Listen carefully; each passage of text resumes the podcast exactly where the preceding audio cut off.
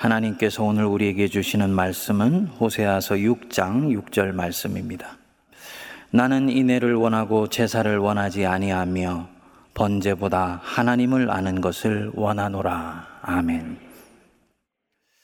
한아버지가 식당에서 어린 두 자녀에게 얘기를 했습니다. 얘들아, 엄마가 이 음식 만드시느라고 수고하시는 거 절대로 잊으면 안 된다.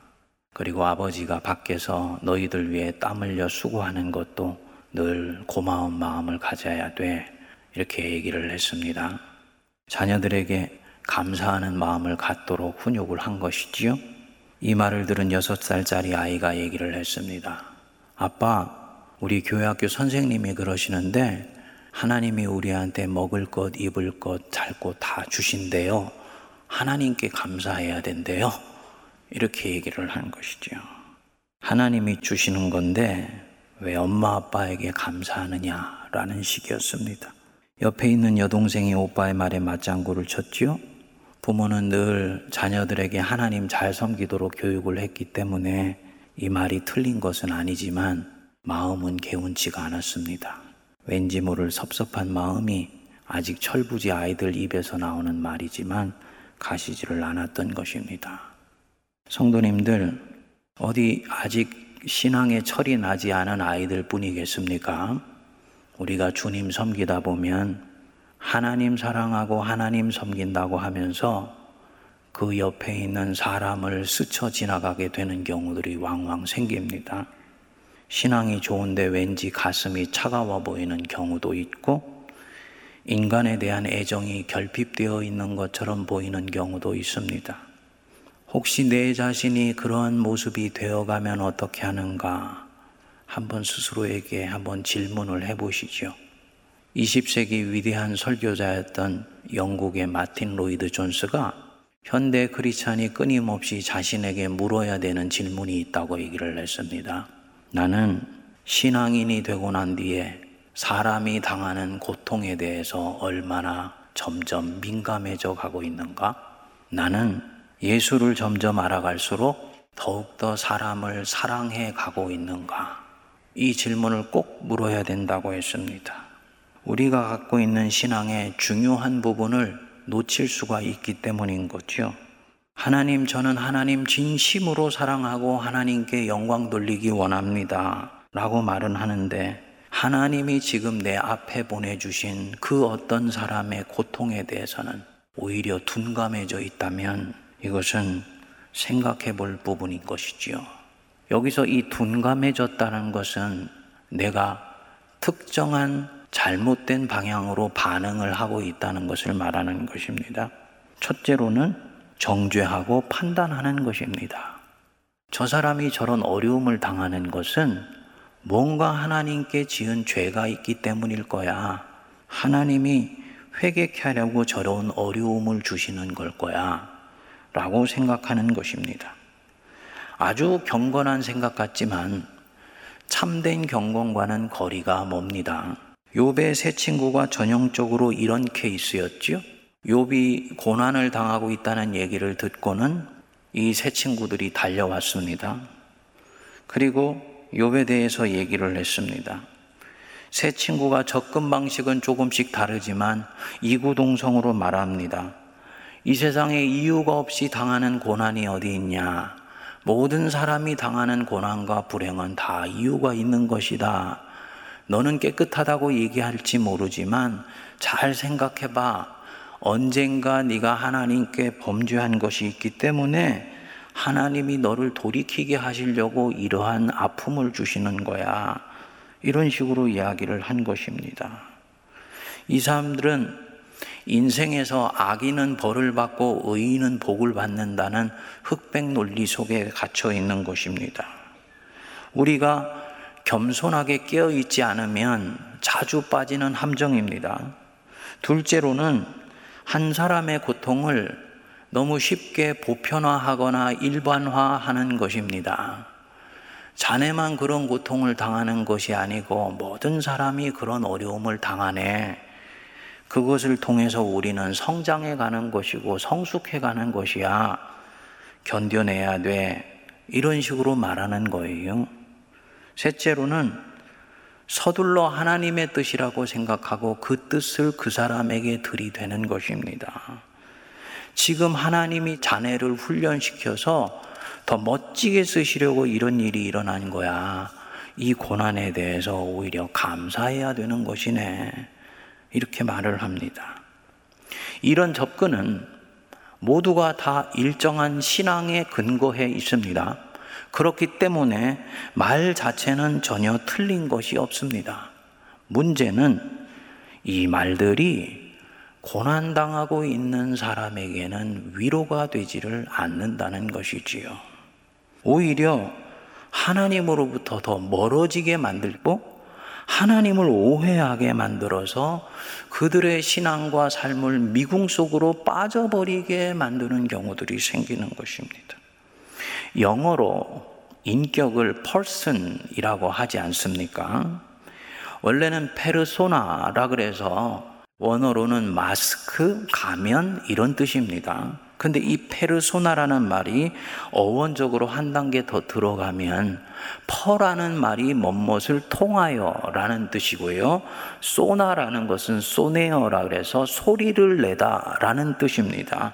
두 단어를 합치면 펄스는 소리를 내는 통로가 된다라는 뜻입니다. 영적으로 의미가 있는 말입니다. 하나님이 나를 한 인격으로 세웠다. 그래서 다른 어떤 고통하는 사람 앞으로 보내신다. 그랬을 때는 여기에 뜻이 있는 거지요. 이 말은 하나님이 나를 당신의 소리를 전하는 통로로 사용하신다는 뜻입니다. 나를 통해서 이 사람에게 무엇을 말씀하시고 싶은 것이 있는 거예요. 그것이 무엇이겠습니까? 하나님이 일관되게 우리에게 말씀하시는 것은 한 가지입니다. 내 자녀야, 내가 너를 사랑한다. 네가 지금 그 고통 속에 있을지라도 너는 여전히 사랑받고 있다는 것을 절대로 잊지 않으면 좋겠어. 너 힘내. 너 이것을 잊으면 안 돼. 그것을 이 펄슨 한 인격을 통해서 그 사람에게 말하고 싶으신 것입니다. 나를 통해서 하나님의 사랑을 전하고요. 그래서 그 고통에서 이 사람이 일어나도록 나를 하나님의 소리통으로 사용하시려고 하는 거지요. 그것이 바로 인격이에요. 그런데 내가 미성숙하게 접근을 했어요.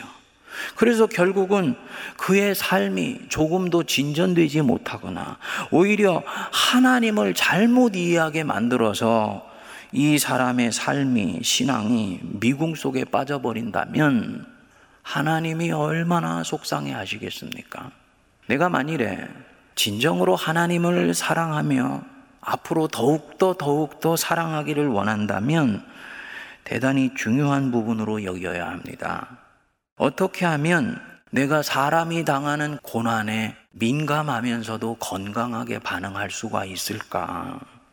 어떻게 하면 내가 하나님이 보내신 명실상부한 인격이 될 수가 있을까? 내가 그분께는 하나님의 선물이 될 수가 있을까? 그리스도인이 어떤 사람의 고통에 민감하게 반응하기 위해서는 그 사람의 고통 자체로부터 출발해 줄 수 있어야 합니다. 무슨 말이냐? 그 사람 안으로 들어가서 바로 지금 여기에 있는 그 사람의 고통을 그 자체로 들어주고 머물러주고 그리고 공감해 주는 거예요. 먼저 판단하지 않는 것을 전제합니다. 일컬어서 안으로부터 밖으로의 방법, inside out method라고 말합니다. 예수님의 방법입니다. 예수님은 당신에게 온 사람들 중에서 구원을 받기 위해서 온 사람에 대해서는 단 한 사람도 실패하신 적이 없습니다. 이유가 있습니다. 주님은 절대로 자기에게 오는 사람의 고통을 정죄하거나 판단하신 적이 없습니다. 죄를 지은 사람이 왔을 때도요. 주님은 보시면 그 사람이 무슨 죄를 지었기 때문에 이 질병이 왔는지 아시죠? 그럼에도 네가 이 고통 겪는 것은 네 죄 때문이야 라고 먼저 말씀하신 적이 없어요. 항상 그 사람의 고통 자체에 깊이 귀를 기울여 주십니다. 한 사람 한 사람의 아픔을 그 자체로 소중히 여기면서 경청해 주십니다. 고통을 소중히 여긴다라는 말이 이상하게 들릴 수도 있습니다만 그의 고통은 그 자신의 것으로 그대로 받아주시는 것입니다. 절대로 이 사람의 고통을 일반화하거나 보편화하지 않습니다. 무슨 뜻이냐? 어, 이 친구 지금 나한테 얘기하는 거 보니까 어저께 그 정오에 왔던 친구하고 똑같은 증상을 보이는데 라고 생각을 하면서 대충대충 듣지 않는다는 거예요. 천하보다 한 영혼이 귀하듯이 그 영혼이 바라는 이 고통을 고유하고 독특하며 그 사람만이 가지고 있는 유일한 고통으로 받아주시는 것입니다.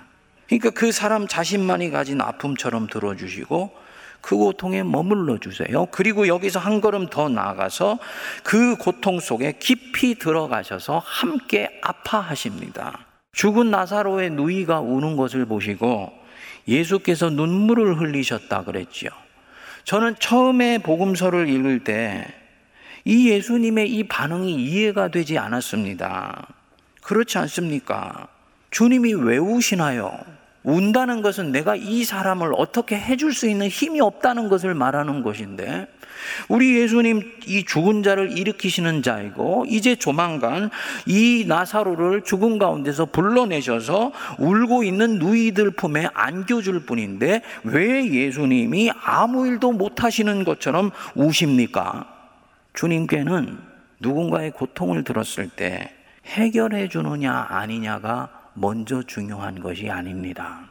주님은 인간이 죄 가운데 산다는 것이 얼마나 악한지도 알지만 인간이 죄 가운데 산다는 것이 얼마나 슬픈 일인지도 아시는 거예요. 죄가 만들어낸 온갖 증상으로 인해서 스스로가 스스로를 자해하고 찌르는 그 고통이 얼마나 극심한지를 우리 주님은 아십니다. 그 인간이 죄 때문에 만들어낸 이 아픔에 의해서 이들이 고통당하고 있는 현실에 우리 예수님이 아파하시고 그들의 아픔이 전달되어 왔던 것입니다. 이 마음의 방법이 성경적으로는 긍휼입니다. 불쌍히 여기는 마음. 예수께서 무리가 당신께로 오는데 그들이 목자 없는 양 같음을 인하여서 그 방황하는 모습에 불쌍히 여기는 마음이 드셨다 했죠. 영어로는 compassion입니다. com이라는 말은 together 함께라는 뜻이고 passion이라는 말은 고통받다, 아파하다 이런 뜻입니다. 내가 그들에 대해서 긍휼히 여긴다. 이 말은 그들의 고통 속에 머물러 주고 들어가 주고 그리고 함께 고통하신다는 뜻입니다. 스플랑크는 창자가 끊어지는 아픔을 느낀다. 바로 예수 그리스도의 영성이에요.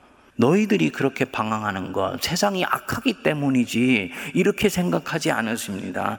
너희가 지은 죄가 많기 때문이지, 이제 빨리 내게 와서 회개하고 돌이키라고 하는 거야. 너 힘들지? 하나님이 훈련하시는 거니까, 염려마, 이렇게 그들의 아픔을 대충 갈무리하고 가시지를 않습니다. 진단하고 처방책 내리는 것이 그분께는 우선이 아니십니다. 하나님이시기 때문에 그렇게 말씀하셔도 정당한데 그렇게 생각하시지 않습니다. 심판자이시면서도 한 번도 당신을 그 자리에 앉히신 적이 없습니다. 그저 그들의 아픔 속으로 들어가세요. 그리고 그것에 대해서 깊이 귀 기울여 들어주시고 함께 아파해 주십니다. 이게 긍휼이 여기는 그분의 마음입니다. 마태복음 12장에 보면 예수께서 제자들과 함께 밀밭 사이로 지나가시는 장면이 나오지요. 제자들이 시장하여 이삭을 잘라 먹었다 그랬습니다.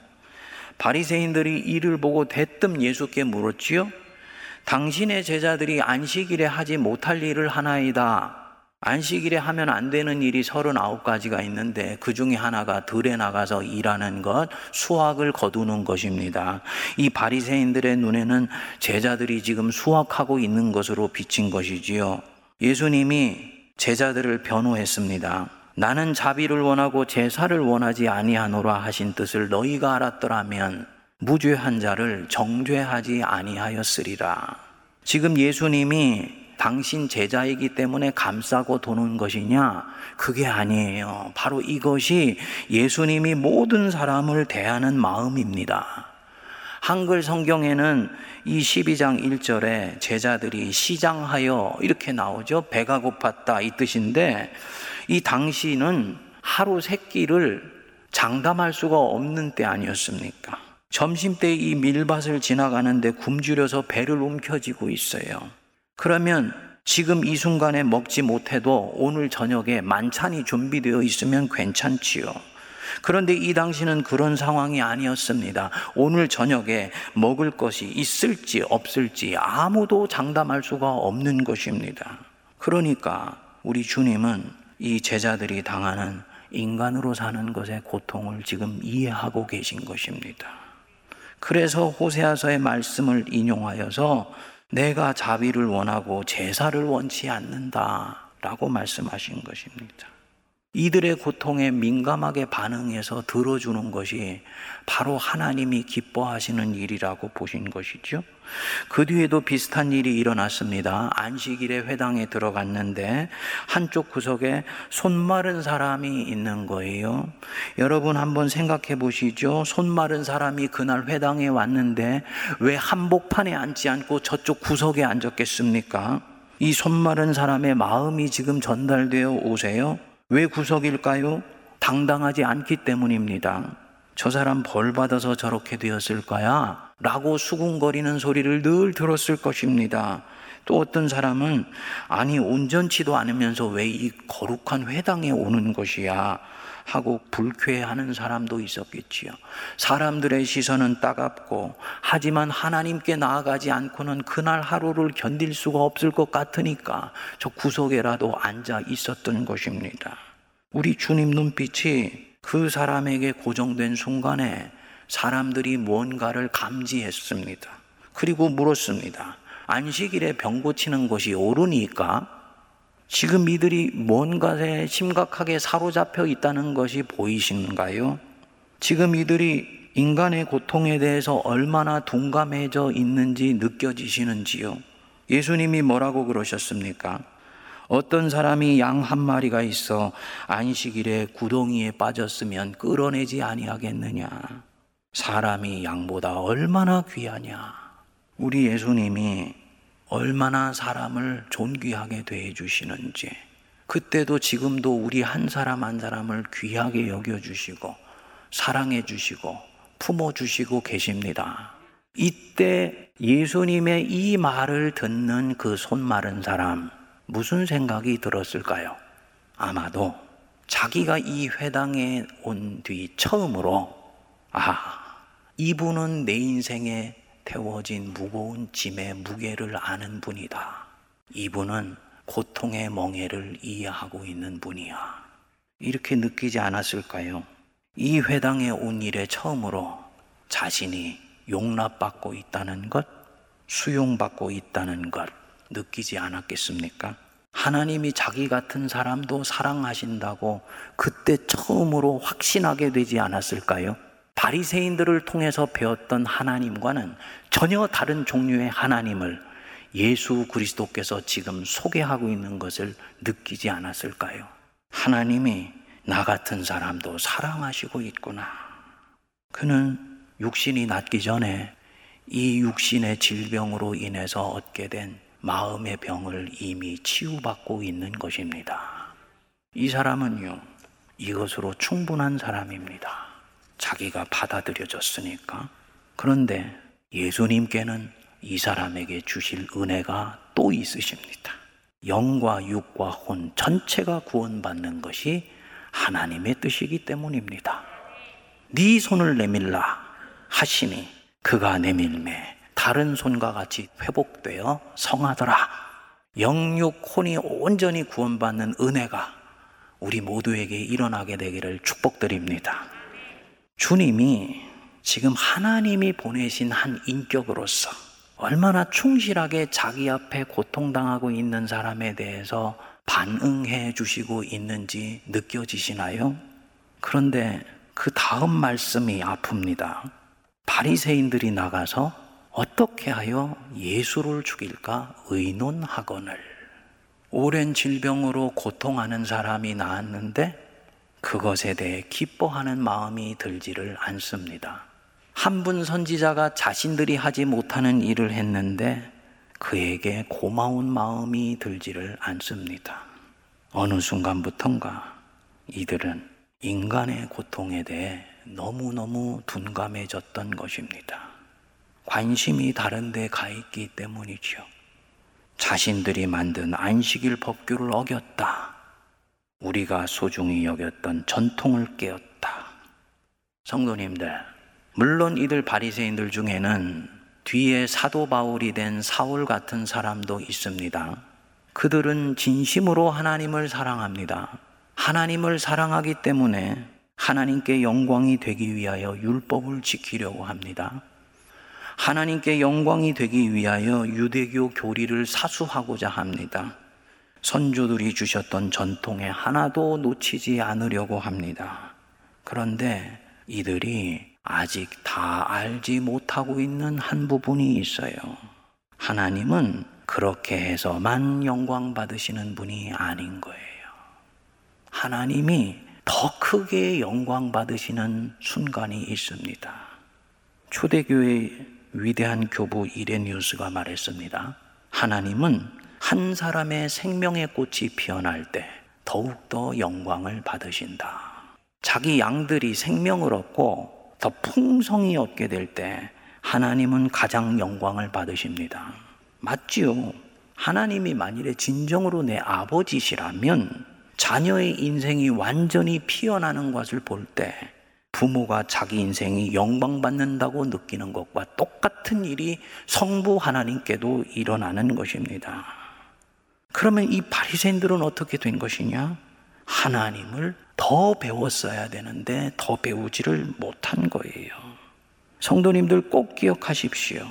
내가 지금 갖고 있는 신앙이 인간에 대한 사랑, 인간 애와 함께 가지 않으면 그 신앙은 참 신앙이 아닙니다. 우리가 주님께 열심을 갖게 되면 자칫 빠지기 쉬운 함정입니다. 저도 한 번씩 빠지는 함정이에요. 하나님께 경건하려고 하다가 사람에 대해서 긍휼히 여기는 마음이 식어져 가는 것입니다. 초신자는 이런 함정에 빠지지 않습니다. 이제 진정 하나님께 열심히 있는 사람이 받는 유혹이에요. 그런 우리 자신의 연약함을 잘 알기 때문에 하나님이 호세아서 6장 6절에서 말씀하신 것이지요. 나는 인애를 원하고 제사를 원하지 아니하며 번제보다 뭐라 그랬습니까? 하나님을 아는 것을 원하노라. 하나님을 아는 것을 원한다. 하나님이 어떤 분인지를 너희들이 더욱더 알아야 되고 배워야 된다. 하나님은 인애를 원하고 제사를 원치 아니하신다. 제사가 필요 없고 예배와 의식이 필요 없다는 말씀이 아니지요. 인애와 긍휼이 빠져 있는 제사, 인간 영혼의 떨림에 대해서 아파하는 마음이 없는 경건, 그것은 예수 그리스도의 아버지의 마음이 아니다. 그 예수님의 마음을 배워라. 예수의 긍휼을 배워라. 너희 안에 이 마음을 품으라 곧 그리스도 예수의 마음이니 예수 믿는 사람들이 이것 배워야 된다는 것입니다. 빅터 프랭클이라고 있습니다. 유대인 신경학자이고 심리학자고 심리 분석가인데 2차 세계대전 때 아우슈비츠 그 유대인 캠프에 들어가서 생존했던 사람입니다. 아우슈비츠에서 겪은 삶을 엮어서 죽음의 수용소에서라는 책을 냈지요. 인간이 어떻게 다른 인간에게 대해서 그토록 잔인할 수 있는지 그 심리 기절을 잘 읽어내었습니다. 프랭클이 유대인 캠프에서 놀란 것이 자신과 동료들을 고문하고 가스실로 보낸 사람들이 우리가 생각하듯이 이 마귀같이 뿔이 난 사람들이 아니더라. 지극히 평범하고 일상 가운데 사는 사람들이더라는 것입니다. 하루는 자신이 고문 기계로 고문을 당하는 동안에 두 독일 군인이 그 옆에서 대화하는 장면을 듣게 되었습니다. 그런데 이들이 아이들 학교 보내는 이야기, 가정에서 아내와 있었던 이야기들, 친구들과의 관계에 대한 이야기들, 지극히 평범하고 소박한 삶을 나누더랍니다. 그리고 이것이 이 심리학자를 놀라게 한 것입니다. 더욱 놀라운 것은 이들이 신실한 루터교 그리스도인들이더라는 것이지요. 인류 역사 이래 최악의 고통을 당한 유대민족의 한 사람의 눈으로 볼 때 납득되지 않더라는 것입니다. 자신이 설사 예수를 그리스도로 믿는 사람은 아니지만 성경에 나오는 예수는 인간을 한없는 긍휼로 대해 주었는데 그를 주님이라고 믿는다는 자들이 왜 예수와는 전혀 상관없이 심지어는 더 혹독하게 인간을 대하게 되는가? 2차 대전이 끝난 이후에 그가 한 이 증언은 세계의 개신교인들에게 엄청난 충격과 부끄러움을 안겨다 주게 됩니다. 제사가 인애와 긍휼을 동반하지 않을 때 어떤 참혹한 결과를 가져오게 되는지를 예수님이 경고하셨고 그 경고를 혹독한 대가를 치르고 받아들이게 된 것입니다. 성도님들, 이때까지는 우리가 어떤 생각으로 인생을 살아왔건, 교회 안에 있는 서로가 서로를 대했건, 한 사람이 당하는 고통에 대해서 판단하는 것을 멈추실 수 있게 되기를 바랍니다. 내 앞에 있는 한 사람의 고통에 대해서 선생된 입장에서 말하는 것을 삼가하실 수 있기를 바랍니다. 물론 어떤 사람이 지은 죄, 그것 때문에 그가 고통당할 수 있어요. 그런데 그것은 하나님이 그에게 가르쳐 주실 일입니다. 성경을 읽는 동안에 깨닫게 해 주실 수도 있고, 기도 속에서 그가 들을 수도 있습니다. 하나님이 그에게 하실 말씀을 대신해서 하려고 하고, 설교자가 강대상에서 말해야 되는 부분을 판단자가 되어서 말하고 싶은 그 유혹, 그건 내려놓으셔야 됩니다. 그래야 이 사람이 하나님이 그 고통받는 사람에게 보내는 인격이 되어서 하나님의 사랑을 신실하게 전하는 통로로 사용될 수가 있습니다.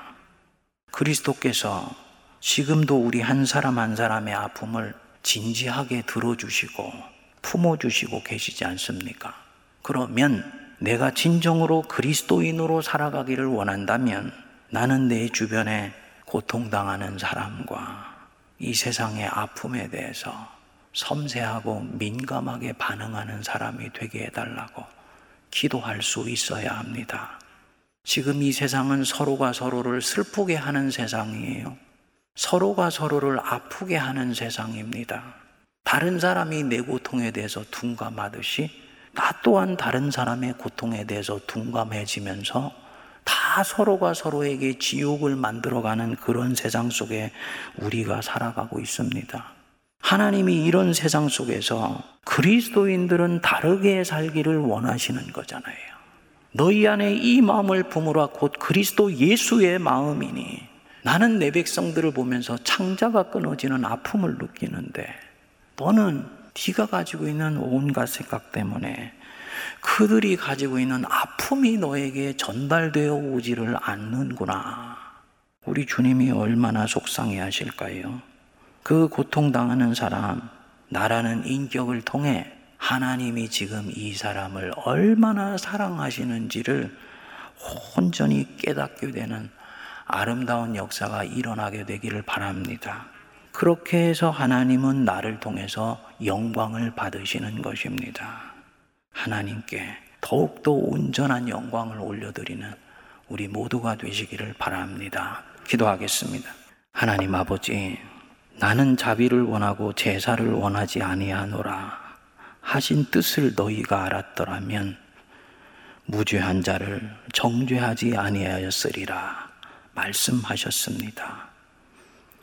주님께 드리는 제사와 예물과 경건의 삶이 인애를 가로막지 않게 하시고 인간으로 사는 그 고통과 아픔의 깊이를 둔감하게 여기지 않도록 우리에게 민감성을 회복시켜 주옵소서. 사람의 아픔 앞에서 함께 아파할 수 있는 저희 다 되게 하여 주옵소서. 예수님 이름으로 기도하옵나이다. 아멘.